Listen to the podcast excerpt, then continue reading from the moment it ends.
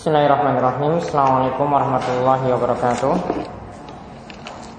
Inna alhamdulillah Nahmadu wa nasta'inu wa nasta'gfiruh Wa na'udhu billahi min sururi anfusina Wa min sayyati amalina May hadillah falamudillalah Wa may yudlilhu falahadiyalah Wa ashadu an la ilaha illallah Wahdahu la syarikalah Wa ashadu anna muhammadan abduhu wa rasuluh Allahumma salli ala nabiyina Muhammad Wa ala alihi wa man tabi'ahum bisan ila yamiddin Uh, baik Khanifuddin rahimani rahimakallah kita kembali melanjutkan pembahasan kita dari kitab Manhajus Salikin. Manhajus Salikin karya Syekh Abdurrahman bin Nasr Sa'di yang membahas tentang masalah-masalah fikih. Dan terakhir kita telah membahas tentang tata cara sholat sampai pada rukun dan penjelasan wajib serta sunnah sholat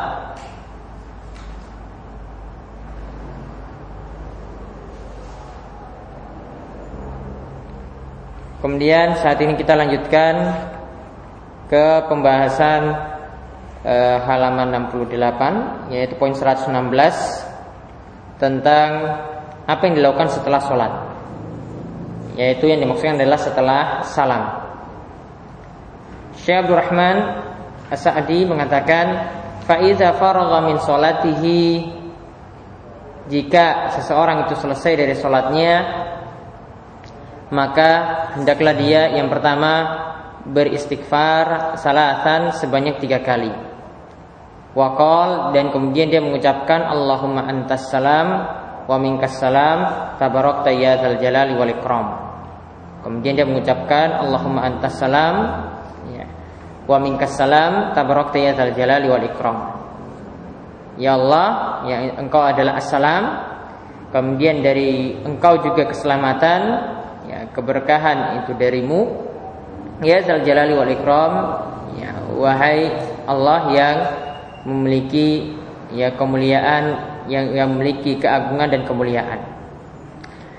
Kemudian setelah itu mengucapkan zikir lagi la ilaha illallah wahdahu la syarikalah lahul mulku wa lahul hamdu wa huwa ala kulli syai'in qadir. La ilaha illallah wa la na'budu illa iyyah lahun ni'ma wa lahul fadlu wa lahu sana'ul hasan. La ilaha illallah mukhlisina lahuddin walau karihal kafirun. Itu setelah itu mengucapkan zikir la ilallah dan seterusnya. Lalu yang keempat beliau katakan setelah itu juga mengucapkan zikir subhanallah walhamdulillah wallahu akbar salasan wa salasin yaitu menyebut zikir subhanallah walhamdulillah wallahu akbar sebanyak 33 kali. Wa yaqul dan setelah itu mengucapkan ya la ilaha illallah wahdahu la syarikalah lahul mulku wa lahul hamdu wa huwa ala kulli syai'in qadir. Ditambah dengan kalimat kalimat ini tamamal mi'ah. Maka kalimatnya itu menjadi 100 setelah tadi sebelumnya 33 dikalikan tiga ya ada tiga kalimat di situ. Kemudian ditambahkan dengan la ilallah wahdahu la syarikalah lahul mulku hamdu wa huwa akhirnya genap menjadi 100 nah ini zikir yang Syekh Sa'di katakan bahwa ini dibaca sudah sholat. Namun di sini beliau tidak menambahkan ya membaca ayat kursi dan membaca surat Al-Ikhlas, Al-Falaq dan An-Nas. Jadi bisa ditambahkan dengan zikir seperti itu juga. Kemudian yang poin 117 beliau melanjutkan tentang sholat sunnah rawatib. Beliau mengatakan warrawatibu al-muakkadatu at-tabi'atu lil maktubati asyara.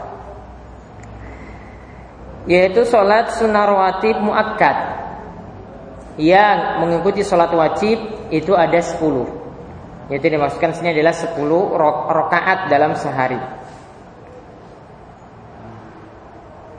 Ini dilihat dari salah satu hadis. Itu dari hadis ada jatan kaki.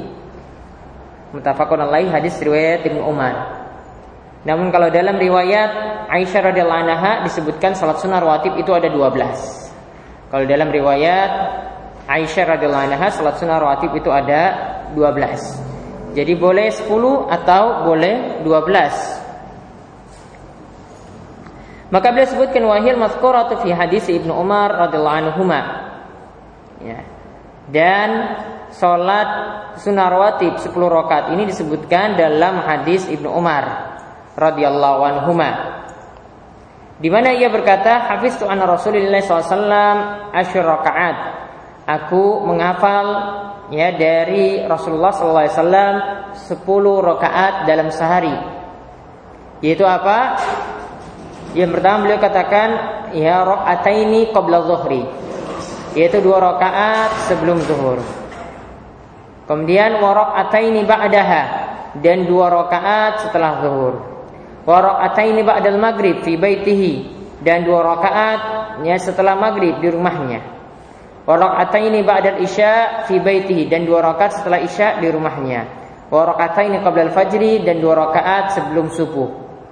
Mutafakun alaih Hadis ini diriwayatkan oleh Imam Bukhari dan Muslim.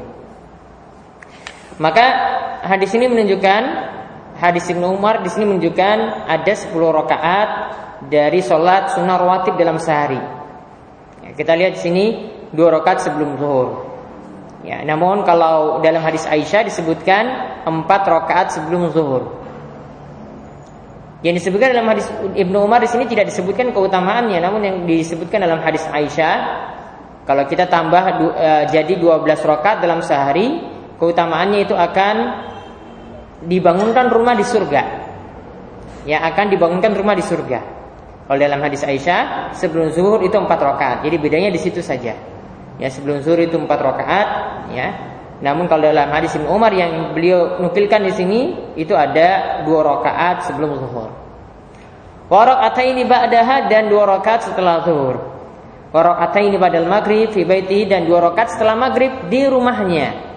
Di sini dikatakan di rumahnya, maka untuk sholat sunnah dia maghrib lebih bagus dilakukan di rumah. Sini selama uh, tidak ada hajat, kalau memang ada hajat, misalnya ada majelis ilmu di masjid, maka tidak mengapa dia lakukan di masjid. Namun lebih afdol itu lakukan di rumah, karena asal dari sholat sunnah itu memang dilakukan ya di rumah, ya bukan di masjid. Kemudian warakaat ini badal isya dan dua rakaat setelah isya juga dilakukan di rumah sama seperti sholat maghrib. Ya, bahkan ada beberapa perkataan dari salaf yang mereka itu lebih suka melakukan sholat sunnah rawatib itu di rumahnya seperti sholat sunnah badia maghrib dan sholat sunnah badia isya di sini. Kemudian dua rakaat sebelum zuhur, ya dua rakaat sebelum zuhur ini juga termasuk sholat sunnah rawatib dan sholat sunnah qobliyah zuhur, qobliyah subuh, ya, maaf di sini sholat sunnah qobliyah subuh ini memiliki keutamaan yang besar karena Nabi SAW itu mengatakan rakaat al fajri khairum minad dunya wa ma fiha. Dua rakaat sebelum subuh itu lebih baik daripada dunia dan seisinya. Nah ini tentang masalah sholat dan sholat sunnah rawatib yang beliau bahas. Kemudian sekarang kita melihat tentang pembahasan sujud sahwi. Kemudian sujud tilawah dan sujud syukur.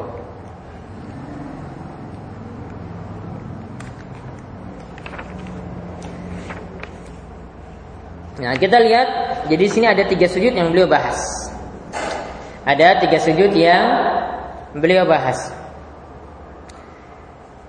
Lihat pada poin 180, 118 eh, disebutkan wahwa masyru'un iza Sujud sahwi ini disyariatkan apabila ya satu zadal insan fi salatin ruku'an au sujudan au qiyaman au qu'udan au sahwan. Yaitu jika seseorang itu menambah dalam sholatnya menambah ruku atau dia itu menambah sujud atau dia itu menambah berdiri. Atau menambah duduk. Misalnya duduk antara dua sujud. Dan dilakukan sahwan dalam keadaan lupa. Dan dilakukan sahwan dalam keadaan lupa. Jadi sebab pertama adanya sujud sawi adalah karena adanya penambahan. Sebab pertama adanya sujud sawi adalah karena adanya penambahan. Kemudian yang kedua sebab yang kedua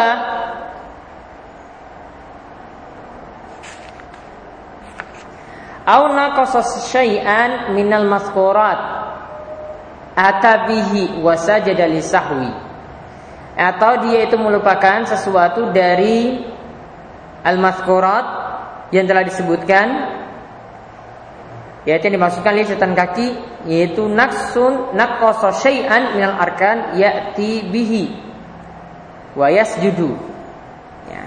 yaitu dia lupa melakukan dia itu lupa ya, sampai ada kekurangan dari rukun ya mesti dia lakukan Kemudian atabihi wasajid li sahwi ya. Dia itu kembali melakukannya dan dia nanti melakukan sujud sahwi.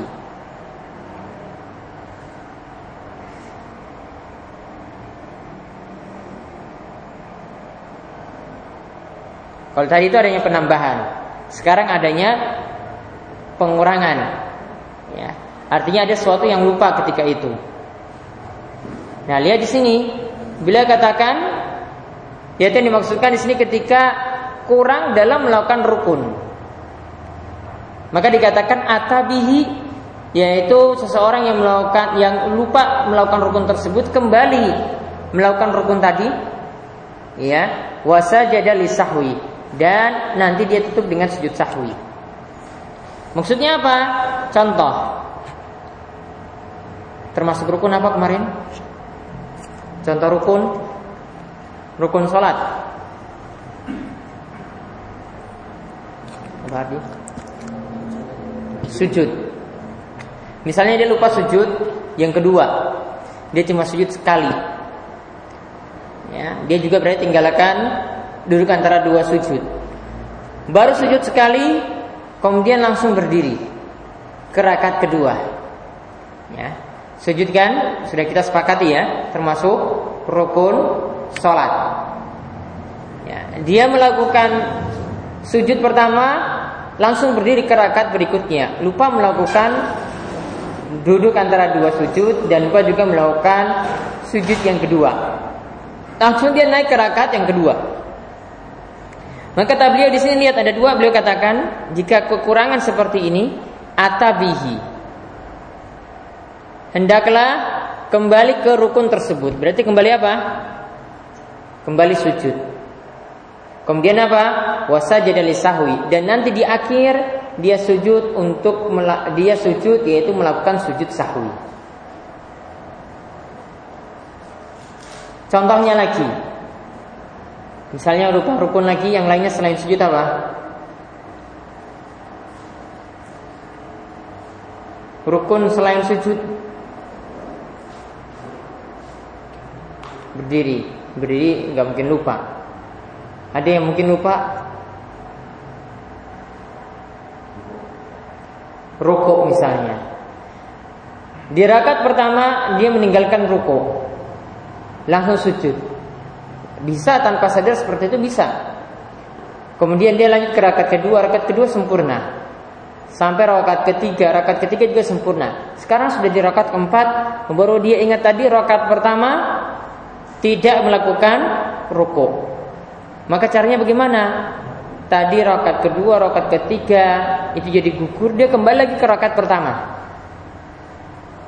Ya kembali ke rokat pertama, dia kembali melakukan rukuk atabihi. Ya, setelah itu dia sudah rukuk bagaimana? Dia melakukan gerakan-gerakan sesudahnya. Ya, dia melakukan gerakan-gerakan sesudahnya. Paham? Ya, jadi setelah itu dia melakukan gerakan-gerakan sesudahnya. Berarti apa? Rakaat kedua kan jadi gugur. Rakaat ketiga kan jadi gugur. Ya, dia kembali ke rakaat yang pertama. Paham ini yang kekurangan ini paham? Jadi kalau kurang sujud atau rukuk tadi kembali ke rukun tersebut. Ya, kembali ke rukun tadi. Kalau tadi yang pertama tadi ada kelebihan, kelebihannya dilakukan karena lupa, ya, maka cukup sujud sahwi. Kelebihannya misalnya ada kelebihan ruku, ada kelebihan sujud, ada kelebihan berdiri, ada kelebihan duduk. Dia tahu lebih, maka dia cukup sujud sahwi saja. Karena tidak bisa dihilangkan itu. Kalau lebih nggak bisa dihilangkan. Namun kalau kurang kan bisa ditambah, artinya bisa dia kembali. Berarti ini menunjukkan apa? Kalau meninggalkan rukun tidak bisa ditutup dengan sujud sahwi. Ingat, kalau meninggalkan rukun tidak bisa ditutup dengan sujud sahwi. Misalnya tadi saya meninggalkan rukuk tadi, ya, meninggalkan rukuk. Sudah sampai ke rakaat keempat. Rakaat pertama itu kurang rukuk. Berarti nanti kalau terakhir saat ya mau salam itu tidak bisa cukup menutupinya dengan apa? Sujud sahwi tidak cukup. Namun harus apa? Kembali melakukan rukun tersebut. Paham ya? Jadi kalau yang kedua ada kekurangan, yaitu kekurangan melakukan rukun, maka kembali melakukan rukun tersebut. Kemudian yang ketiga, autaraka wajiban min wajibati hasahwan.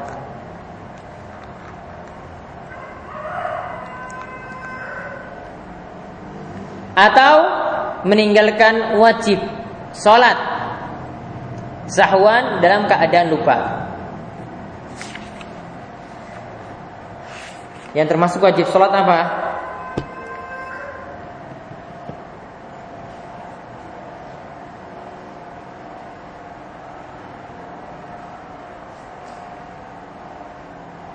Yang termasuk wajib salat apa? Hmm? Kita kembali dulu, nggak bisa lanjut ini. Coba kita urutkan rukun kemarin. Kemarin sudah ujian juga ya. Yang termasuk rukun menurut Sesakdi dulu ya. Ini kita bahas menurut Sesakdi. Beliau bagi menjadi dua.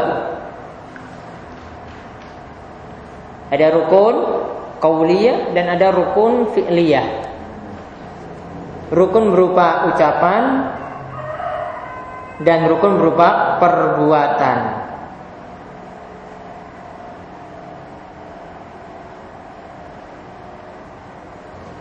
Berupa ucapan apa? Lihat di poin 110. Takbiratul ihram. Yang kedua, membaca Al-Fatihah. Yang ketiga, tasyahud akhir. Membaca tasyahud akhirnya. Yang keempat, salam. Kemudian ada perbuatan, yaitu sisa dari rukun tadi. Apa saja berarti yang perbuatan? Ruko. Terus dan tumak nina. Kemudian itidal dan tumak nina. Sujud dan tumak nina. Duduk antara dua sujud dan tumak nina. Kemudian apa lagi? Tasyahud akhir duduknya, duduk tasyahud akhir. Terus apa lagi?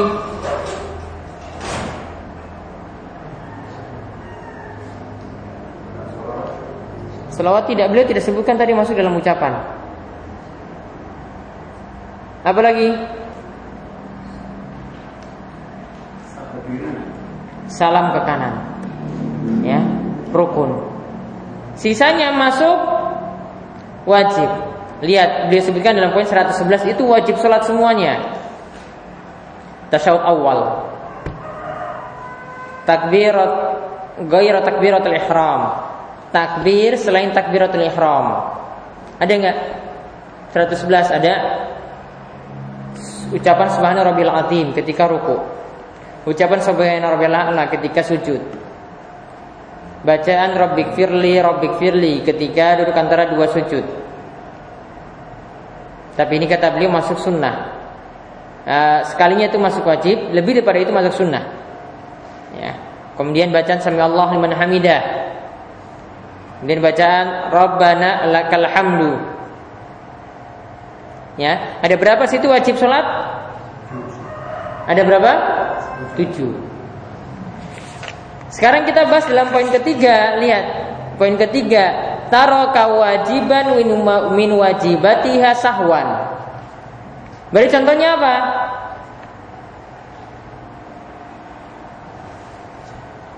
Tasawuf apa? meninggalkan wajib. Ingat dalam mazhab Hambali yang dipegang oleh Syekh Sa'di, dalam sholat itu ada rukun, dalam sholat itu ada wajib, dalam sholat itu ada sunnah. rukun sholat, wajib sholat dan sunnah sholat. Ya tak? Nah, rukun sudah kita sebutkan tadi. Wajib itu yang tujuh ini. Wajib sholat. Sisanya lagi tidak disebutkan masuk sunnah sholat. Apa contoh wajib sholat berarti? Tasyahud awal. Yang lainnya paham? Masuk wajib sholat apa? Tasyahud awal. Ya ini poin yang tujuh ini. Ya, jadi kita bahas yang ketiga pada poin ketiga ini ya. Taroka wajiban min wajibati syahwan. Yaitu meninggalkan salah satu dari wajib sholat. Misalnya apa? Meninggalkan tasyahud awal. Itu masuk wajib sholat. Kemarin sudah dijelaskan dalam poin 112. Lihat, beliau katakan, Fahadil wajibatu taskutu bisahwi. Wajib-wajib ini itu gugur dengan seseorang itu melakukan sujud sahwi. Artinya, jika lupa melakukan sujud sahwi, sholatnya sah. Berarti kalau apa? Tasyahud awal itu lupa, tidak lakukan, dia tinggalkan tasyahud awal. Kemudian tutup dengan sujud sahwi, berarti sholatnya itu apa? Sah.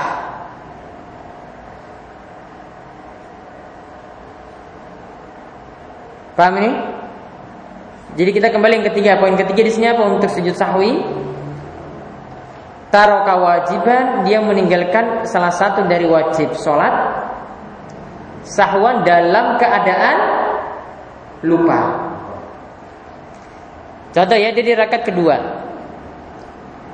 Langsung bangkit ke rakaat ketiga tidak melakukan tasyahud awal. Maka saat itu yang dia lakukan melanjutkan rakaatnya. Kalau sudah berdiri sempurna, artinya sudah masuk ke rukun berikutnya, dia tidak boleh kembali. Kalau kembali malah sholatnya batal. Kembali sholatnya batal. Dia teruskan sholatnya sampai selesai. Baru setelah itu ya terakhir dia meninggalkan sujud sahwi seperti ini. Nanti terakhir dia tutup dengan sujud sahwi. Tidak melakukan tasyahud awal tapi tutup tutup dengan sujud sahwi. Sudah sholatnya sah. Kalau begitu bedanya dengan rukun tadi apa? Beda rukun, sholat dan wajib sholat. Apa bedanya?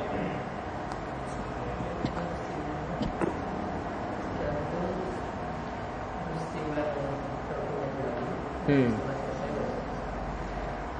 Hmm, terus?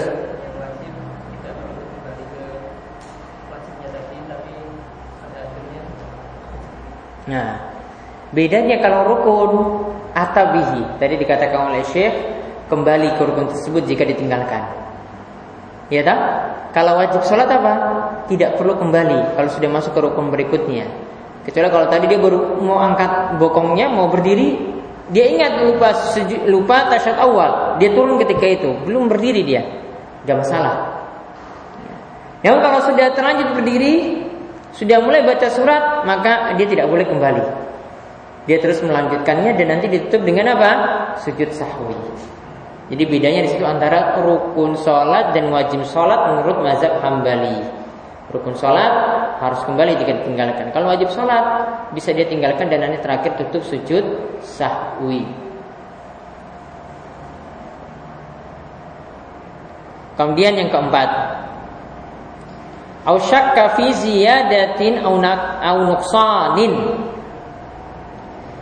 Sujud sahwi juga bisa ada ketika ragu-ragu yaitu adanya penambahan atau pengurangan. Jadi dia ragu-ragu, bimbang, apakah lebih ataukah kurang. Dia itu bimbang, apakah lebih ataukah kurang.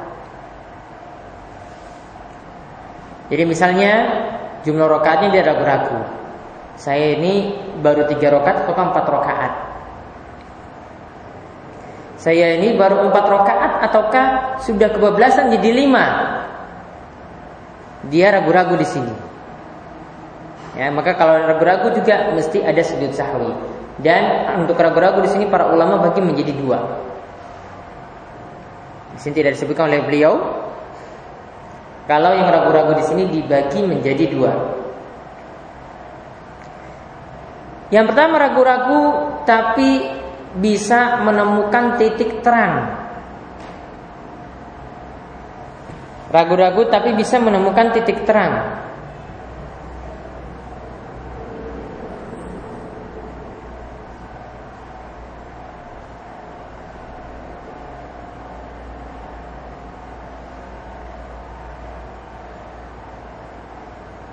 Jadi misalnya tadi antara tiga atau keempat, saya yakin saya itu empat rakaat.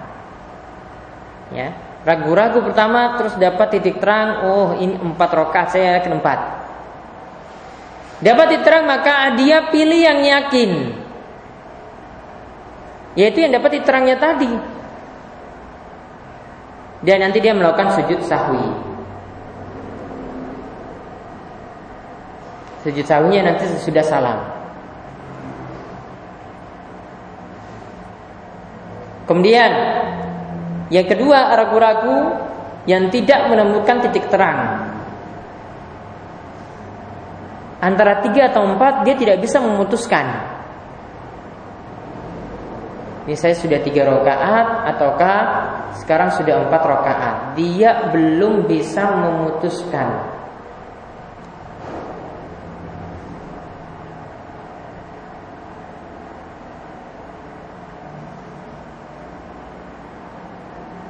Maka saat itu yang dia lakukan adalah memilih yang paling yakin yaitu yang paling sedikit.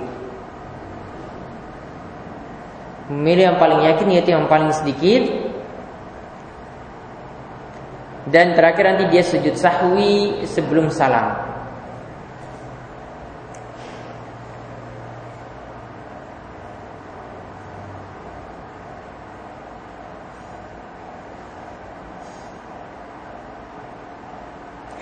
Nah kemudian selanjutnya beliau seperti kebiasaan beliau setelah menyebutkan teorinya sekarang menyebutkan dalil-dalilnya.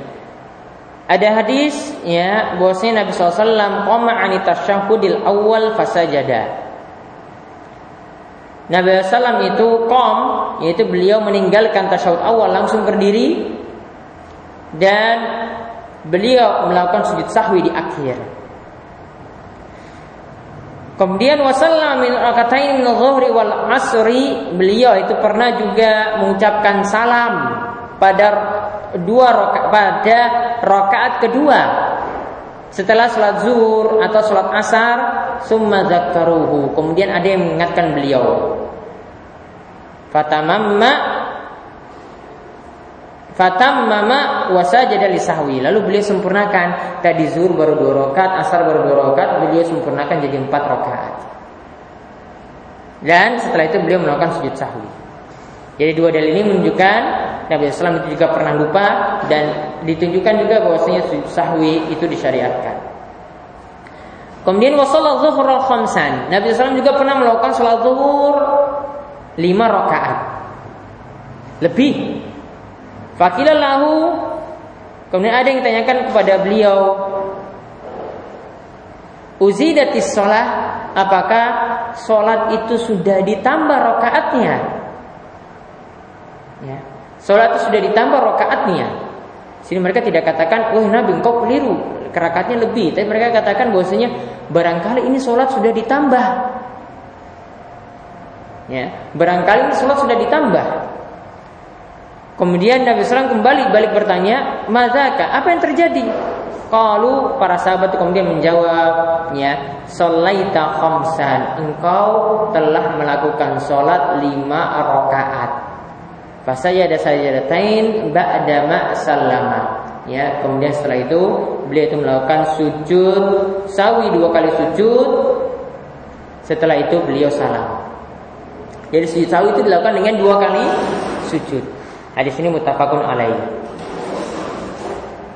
Maka bagaimana cara melakukan sujud sahwi? Ingat sujud sahwi itu dengan dua kali sujud. Dua kali sujudnya itu bagaimana? Ya, yaitu bisa jadi nanti akan beliau sebutkan sebelum salam ataukah sudah salam. Ya, dua kali sujudnya misalnya sesudah salam, sudah salam terlebih dahulu.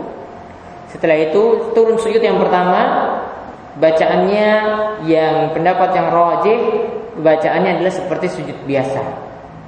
Bacaan ketika sujud sahwi seperti sujud biasa. Adapun ada bacaan yang biasa tersebar di kaum muslimin, apa yang biasa tersebar? Ada yang hafal doanya? Hmm?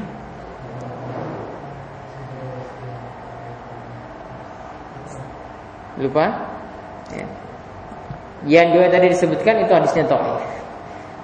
Jadi bacanya seperti sujud biasa. Jadi ketika turun sujud, ya baca seperti sujud biasa subhana rabbiyal a'la, kemudian bangkit lagi. Turun Allahu akbar. Baca doa ketika sujud, kemudian bangkit lagi Allahu akbar. Tatkala duduk ini tidak ada bacaan apa-apa, setelah itu sujud lagi Allahu akbar. Baca bacaan seperti bacaan sujud biasa, kemudian bangkit lagi Allahu Akbar ya kemudian salam Nah kemudian ada hadis lagi yaitu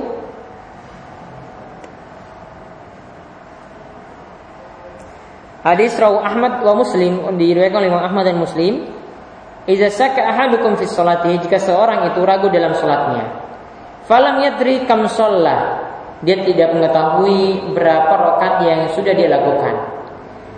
Asalasan am rob au am arba'an.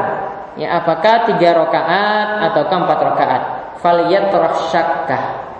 Maka hendaklah dia membuang ragu-ragu itu waliyabni ala mastaiqana dan dia bangun sesuai yang dia yakini ya dia pilih sesuai dengan yang dia yakini summa yasjudu sajdataini qabla ayyusallima kemudian nanti dia dia mengucapkan dia itu sujud sebelum dia itu mengucapkan salam. Fa in kana khamsan syafa'na lau salat eh, tahu ya. Jika dia itu melakukan salat ya lima rakaat maka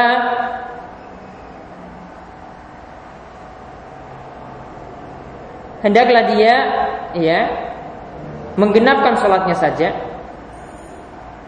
yaitu maksudnya dia cukupkan tidak dilanjutkan. Dia cukupkan sholatnya tidak dilanjutkan. Jadi dia sudah lima kembali ke rakaat yang keempat. Wa in sholat tamaman kana targiman syaitan. Dan jika dia itu sholatnya itu sempurna, ya maka itu adalah untuk ya menjauhi waswas syaitan. Jadi ketika melakukan sujud sawi tadi Nabi Sallam terkatakan jika sholatnya itu jadinya lima, ya jadinya lima rakaat. Gara-gara memilih seperti itu, ya maka sholatnya tadi sudah dikatakan genap. Ya, artinya sudah dikatakan sempurna. Nah kalau sholatnya itu sudah sempurna, maka tadi dia melakukan sujud sahwi itu dalam rangka menjauhkan was-was syaitan.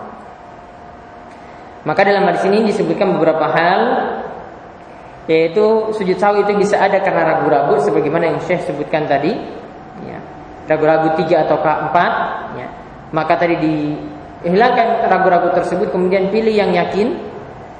Baru setelah itu nanti dia menyempurnakan sholatnya, lalu nanti di akhir melakukan sujud sahwi sebelum salam. Jika ternyata dalam memilih tadi, ya ini fungsinya sujud sahwi. Dalam memilih tadi, rakaatnya kok lebih, maka dengan sujud sahwi itu sudah menggenapkan. Kemudian kalau itu sudah pas jumlah rakaatnya misalnya empat maka itu untuk menghilangkan was-was setan atau untuk menghinakan setan. Targiman itu menghinakan. Ya, targiman di setan untuk menghinakan setan. Jadi sawi ada fungsinya seperti itu. Kemudian beliau katakan lagi pada poin 119 walahu ayyasjuda qabla salam au ba'dahu. Dan beliau di sini memberikan pilihan, boleh. Ini lahu di sini maknanya boleh. Dalam usul fikih ini biasa dijelaskan kalimat boleh itu bisa dengan kalimat lahu. Boleh bagi seorang untuk memilih sujud ya sebelum salam ataukah sesudah salam. Jadi boleh dipilih yang memilih sujud sebelum salam ataukah sesudah salam. Nah itu tentang sujud sahwi. Lalu beliau tambahkan dalam tiga poin selanjutnya tentang sujud tilawah dan sujud syukur. Sujud tilawah yaitu ketika membaca ayat sajadah di sini dikatakan wa yusannu sujud tilawah lil qari'i wal mustami' fi shalah wa qarijiha. Itu disunahkan melakukan sujud tilawah itu bagi orang yang baca Al-Qur'an dan bagi orang yang mendengar ya. Ini dilakukan di dalam sholat ataupun di luar sholat. Ya, ini dilakukan di dalam sholat ataupun di luar sholat.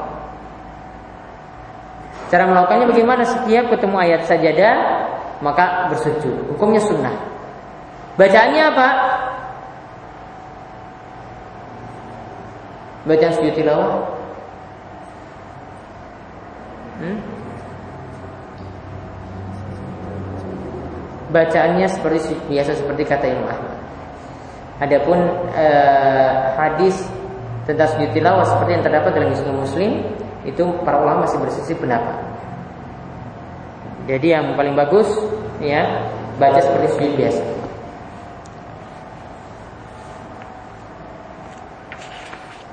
Nah, sini dikatakan dilakukan di dalam sholat. Jadi misalnya ketika membaca ayat-ayat dari surat sajadah, di tengah-tengah surat itu ada perintah untuk sujud tilawah. Ya, ada perintah untuk sujud tilawah. Maka saat menemukan ayat sajadah langsung ketika itu turun sujud bertakbir Allahu Akbar turun sujud sujudnya cuma sekali langsung bangkit lagi Allahu Akbar lagi dengan membaca doa sayyid sujud saat sujud itu seperti sujud biasa.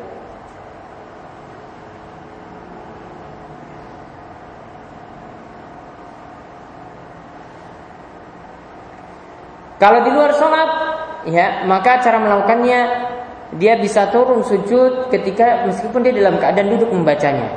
Ya, jadi ketika dia dalam keadaan duduk, temukan ayat sajadah, lalu ketika itu dia turun, Allahu Akbar, bangkit lagi, ya Allahu Akbar dan baca dua ketika sujud sama seperti sujud biasa. Begitu juga kata beliau di sini wal mustami'. Begitu juga orang yang mendengar. Namun ini dipersyaratkan kalau orang yang membacanya itu sujud.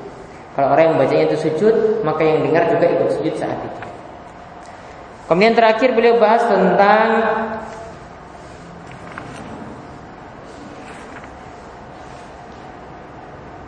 sujud syukur. Beliau katakan yang namanya sujud syukur wa kadzalika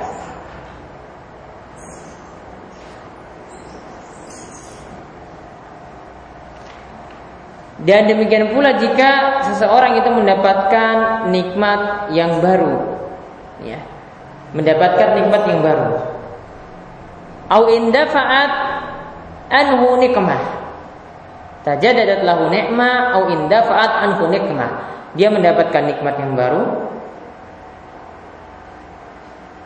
Kemudian atau dia mendapatkan suatu kejelekan yang hilang pada dia saat itu saja dari lahi syukron maka ketika itu dia disyariatkan untuk melakukan sujud syukur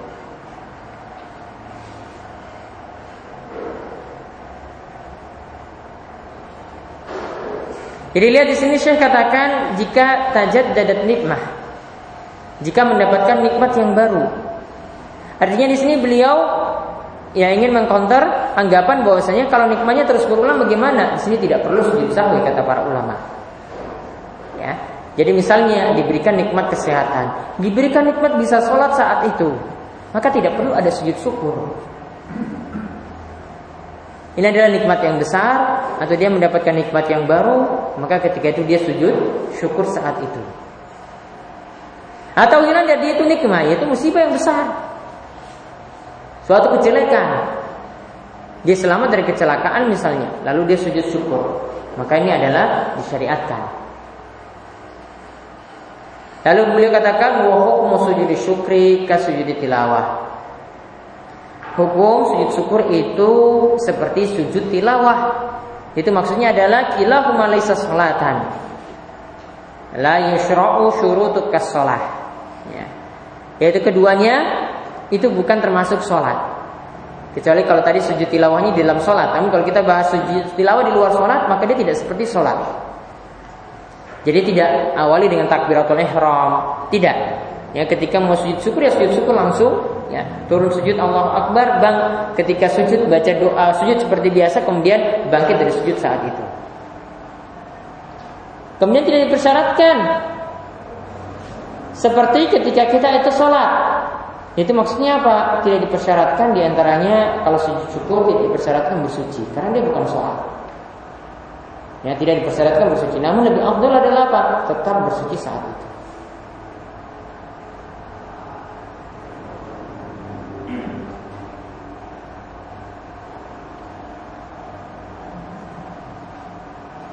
Ada yang tanyakan tentang sujud. Sahwi, sujud syukur dan sujud tilawah? Monggo. Salat jamaah. Sujud tilawah syukur apa sujud? Sujud sahwi. Kalau sujud syukur nggak ada di sini secara berjamaah ya. Kita bahas sujud sahwi. Maka ketika imam itu sujud Walaupun makmum tidak melakukan kesalahan apa-apa, makmum juga ikut sujud saat itu. Ya. Karena Nabi SAW itu mengatakan, Inna maju'ilal imamu liutamma fala. Imam itu diangkat untuk diikuti, ya maka jangan diselisih saat itu. Imam itu diangkat untuk diikuti, maka jangan diselisih. Di ketika itu imam sujud sahwi, karena dia itu lupa, ragu-ragu atau melakukan tambahan, maka kita juga ikut melakukan sujud sahwi saat itu. Caranya sama, ikuti cara imam dan bacaannya ketika sujud itu seperti bacaan sujud biasa. Ada lagi?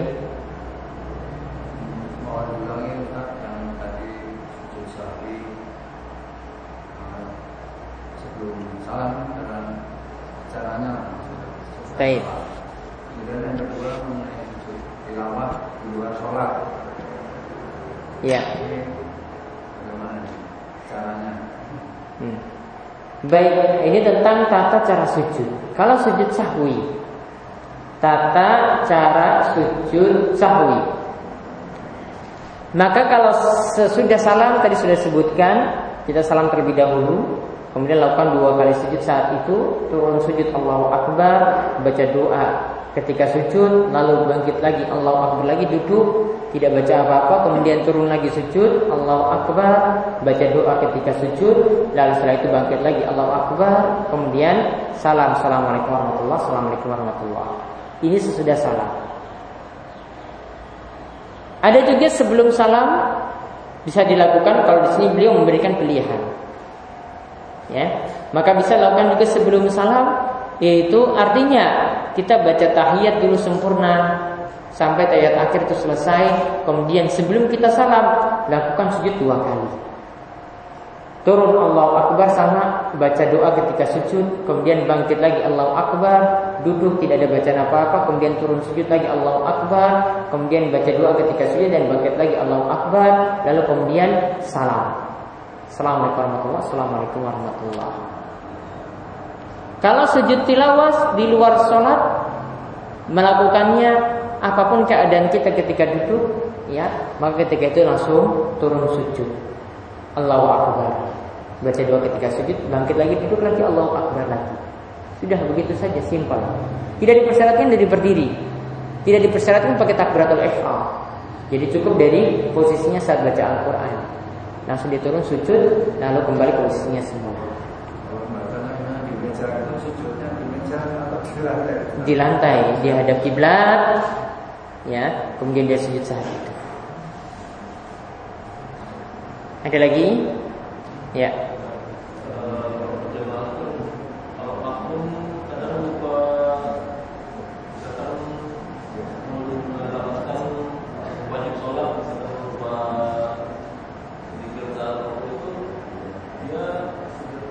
sujud sahwi ataukah tidak Kelupaan atau kealpaan makmum itu sudah ditutupi oleh imam.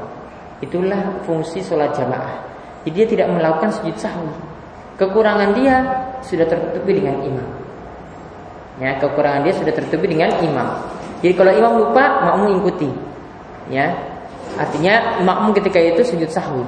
Namun kalau makmum lupa, ya sudah kekurangannya ditutupi oleh imam dan dia tidak melakukan sujud sahwi. Wajib. Bacaan-bacaan tadi wajib. Ada lagi?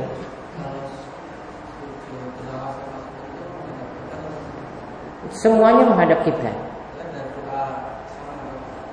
Doa Tadi doanya seperti bacaan sujud biasa. Subhana rabbiyal a'la. Ya. Atau seperti bacaan yang lain.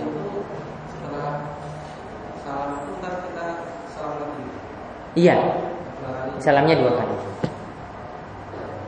Nah di sini para ulama itu bedakan ada yang merinci. Kalau syekh di sini kan tidak tidak merinci. Beliau terserah mau sujudnya sebelum salam ataukah sesudah salam. Ada yang merinci suatu kondisi tertentu itu sujud sahwinya sebelum salam. Kalau sebelum salam sujud sahwinya ini terjadi ketika ada kekurangan di dalam sholat. Contoh tadi ragu-ragu, dia bimbang tiga atau keempat. Dia kurang berarti kan? Masih ragu-ragu di situ, belum bisa memastikan. Berarti nanti dia sujud sahwi sebelum salam. Tasawuf awal dia tinggalkan. Sujud sahwinya kapan? Sebelum salam atau sudah salam? Sebelum salam. Jadi kalau ada kekurangan, dia genapi sebelum salam.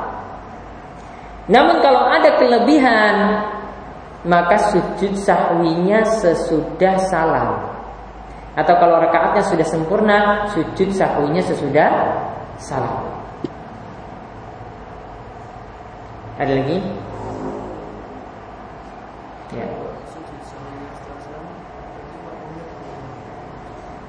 Makmumnya ikut juga.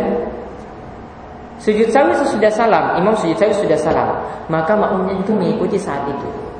Jadi ikut sujud juga sesudah salam. Ada lagi? Nah, dari suatu budaya setelah salam, terus imamnya sudah sahwi tapi dia takbirnya hanya dia sendiri. Seolah dia Dia sujud sahwi. setelah salam, Heeh. tidak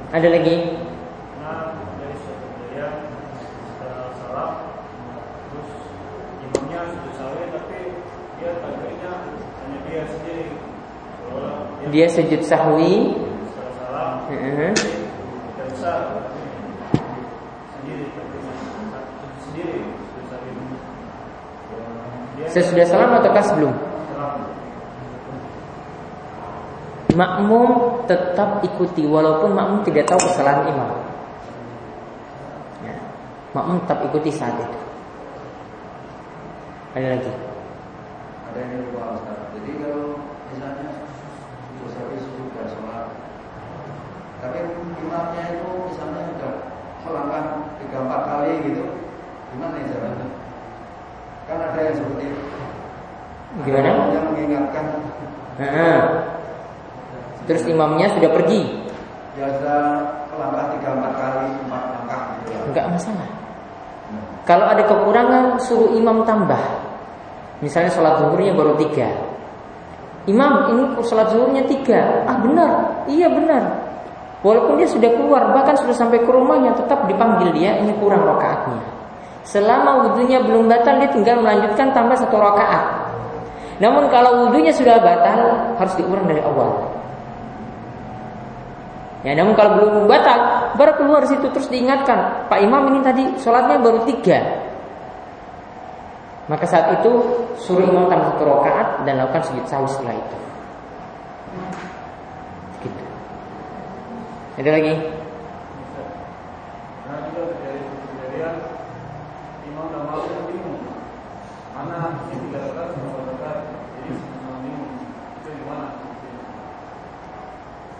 Jadi imam sama makmum itu bingung.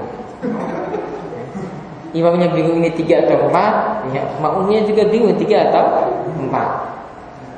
Maka tadi ada pilihan tadi ketika ragu-ragu, ragu-ragu itu ada dua. Ya, bisa memilih, maka nanti dia pilih yang yakin. Kalau tidak bisa memilih apa? Pilih yang paling sedikit.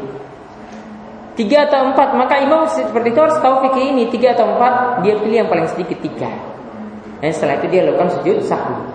Namun yang biasanya itu jadi perdebatan itu ketika bagaimana kalau imam itu bilang tiga, makmum bilang sudah empat rakaat. Ya ini yang baru masalah. Apakah makmum nanti eh, imam itu ikut perkataan makmum atau imam tetap melanjutkan sholatnya? Ya, ya misalnya imam yakin ini sudah ini tiga, makmum bilang ini sudah empat. Ya, Imam ingin tambah satu lagi. Makmum ini sudah bila ini ini makmum ini sudah yakin ini sudah selesai sholatnya. Imam tambah lagi. Maka ketika itu kalau imam seperti itu tetap dia pilih karena dia sebagai pemimpin dia tetap memilih pendapatnya. Melanjutkan sholat sesuai dengan pendapatnya. Biasanya seperti itu. Ada lagi.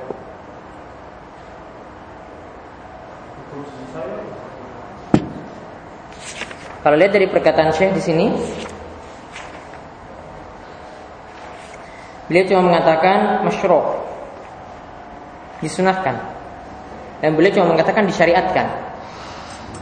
Tapi pendapat yang rajih, pendapat yang tepat, ya, di sini beliau tidak tentukan, tidak takin. Pendapat yang tepat, sujud sahwi itu hukumnya wajib. Sujud sahwi itu hukumnya wajib. Tapi kalau dalam mazhab Syafi'i, hukumnya sunnah. Ya, misalnya dalam mazhab Syafi'i meninggalkan kunut subuh. Kunut subuh itu masuk sunnah abad. Sunnah abad jika ditinggalkan ya cukup sujud sahwi. Tapi sujud sahwinya itu hukumnya sunnah. Berarti kalau tidak kunut subuh nggak apa-apa. Ya kan? Sunnah abad itu boleh ditinggalkan. Kalau ditinggalkan dalam keadaan lupa itu boleh. Nanti itu dengan sujud sahwi, tapi sujud sahwi menurut mazhab Syafi'i itu sunnah. Berarti kalau tidak kunut subuh nggak masalah kan? Nggak masalah. Ada lagi?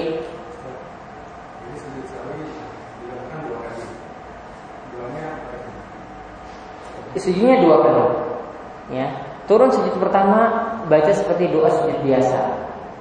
Bangkit lagi duduk, tidak baca bacaan apa-apa. Turun lagi sujud lagi, baca doa seperti sujud biasa subhana rabbil a'la. Bangkit lagi, ya, kemudian salam.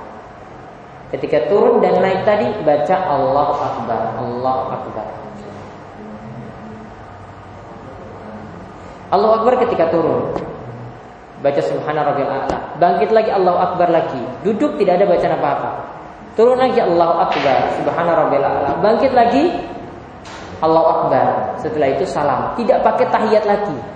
Ingat ya tadi salamnya tadi, salam setelah sujud sawi tidak pakai tahiyat lagi, langsung salam. Ada doa, saya tidak hafal doanya, ada yang hafal doa sujud sawi? Yang biasa tersebar hadisnya dhaif. Cukup seperti bacaan sujud biasa.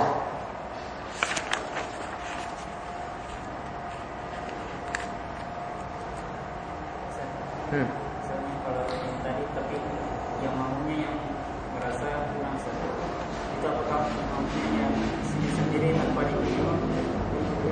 Tidak boleh. Harus seperti itu. Sama tadi masalahnya tadi ketika imam dia sudah yakin tiga, mak empat, maka tetap harus ikuti imam. Nah itulah fungsinya sholat jamaah. Yang kita diajarkan taat pada pemimpin.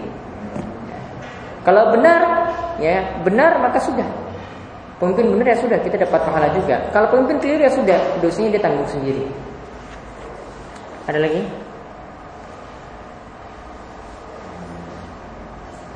Untuk pertemuan hari ini saya sampai di sini dulu. Nanti yang minggu depan, insya Allah nanti sebelum asar nanti kita selesai. Tapi untuk hari ini saya cuma bisa untuk sampai jam 2 ini.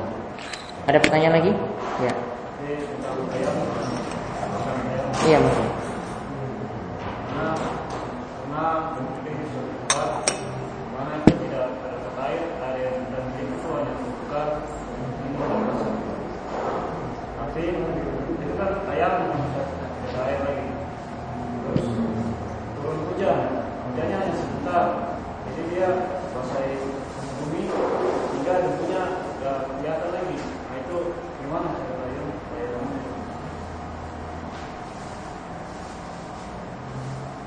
Tidak sempat tampung air.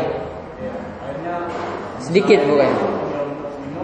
Nah, berarti dia tayamum. Tayamum itu tidak hanya dengan debu. Tayamum itu dengan sa'id, dengan segala sesuatu yang ada di permukaan bumi. Segala sesuatu yang ada di permukaan bumi itu bisa jadi debu, bisa jadi tanah, bisa jadi batu, bisa jadi pasir. Semuanya bisa digunakan. Jadi kalau temukan seperti itu, ya, maka itu yang digunakan ketika tayamum. Ada kan? Ada. Ada pasir, gunakan itu. Ada batu, gunakan itu diusap batunya. Rumput bukan sesuatu yang ada di permukaan bumi. Rumput sudah tumbuh dari permukaan bumi, yang ada di permukaan bumi, yaitu tanah, ya, batu, pasir, dan semisal itu. Ada lagi? Ya.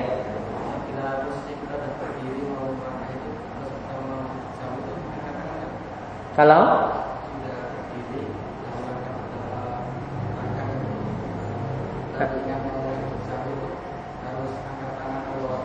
Misalnya lupa apa? Enggak dia mau sujud sawi itu gara-gara apa?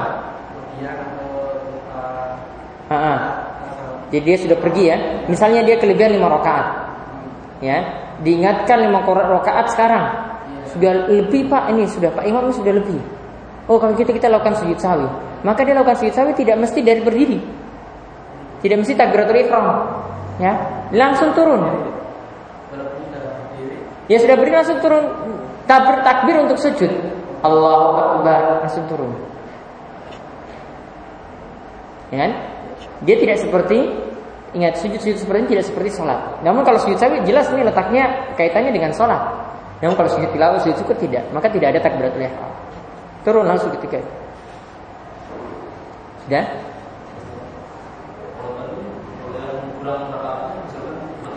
Tiga rakaat sudah pulangkan ke rumah. Berarti kurang satu rakaat kan? Dia nanti takbir lagi, takbirnya untuk tambah satu rakaat. Ya takbir untuk tambah satu rakaat. Takbir untuk memulai satu rakaat ini. Dia bukan takbiratul ihram, takbiratul ihram tadi sudah di awal. Cuma mau tambah satu rakaat saja. Untuk memulai. Ya, untuk memulai dia takbir pertama kali Allahu Akbar Langsung tambah satu rakaat baca surat seperti biasa sampai selesai satu rakaat sempurna satu rakaatnya sampai tahiyat kemudian setelah itu dia salam lalu ketika itu langsung sujud sahwi. Ini sujud sahwi sebelum salam atau sudah salam? Hmm? Sudah sudah salam karena dia sudah lakukan sempurna.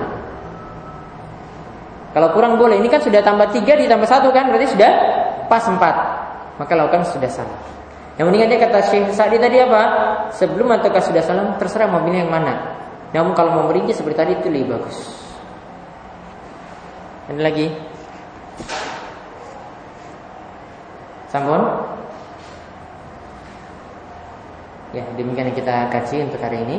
Ya, ada kurang lebihnya kami mohon maaf. Subhanakallahumma wa bihamdika, asyhadu an la ilaha illa anta astaghfiruka wa atubu ilaik. Assalamualaikum warahmatullahi wabarakatuh.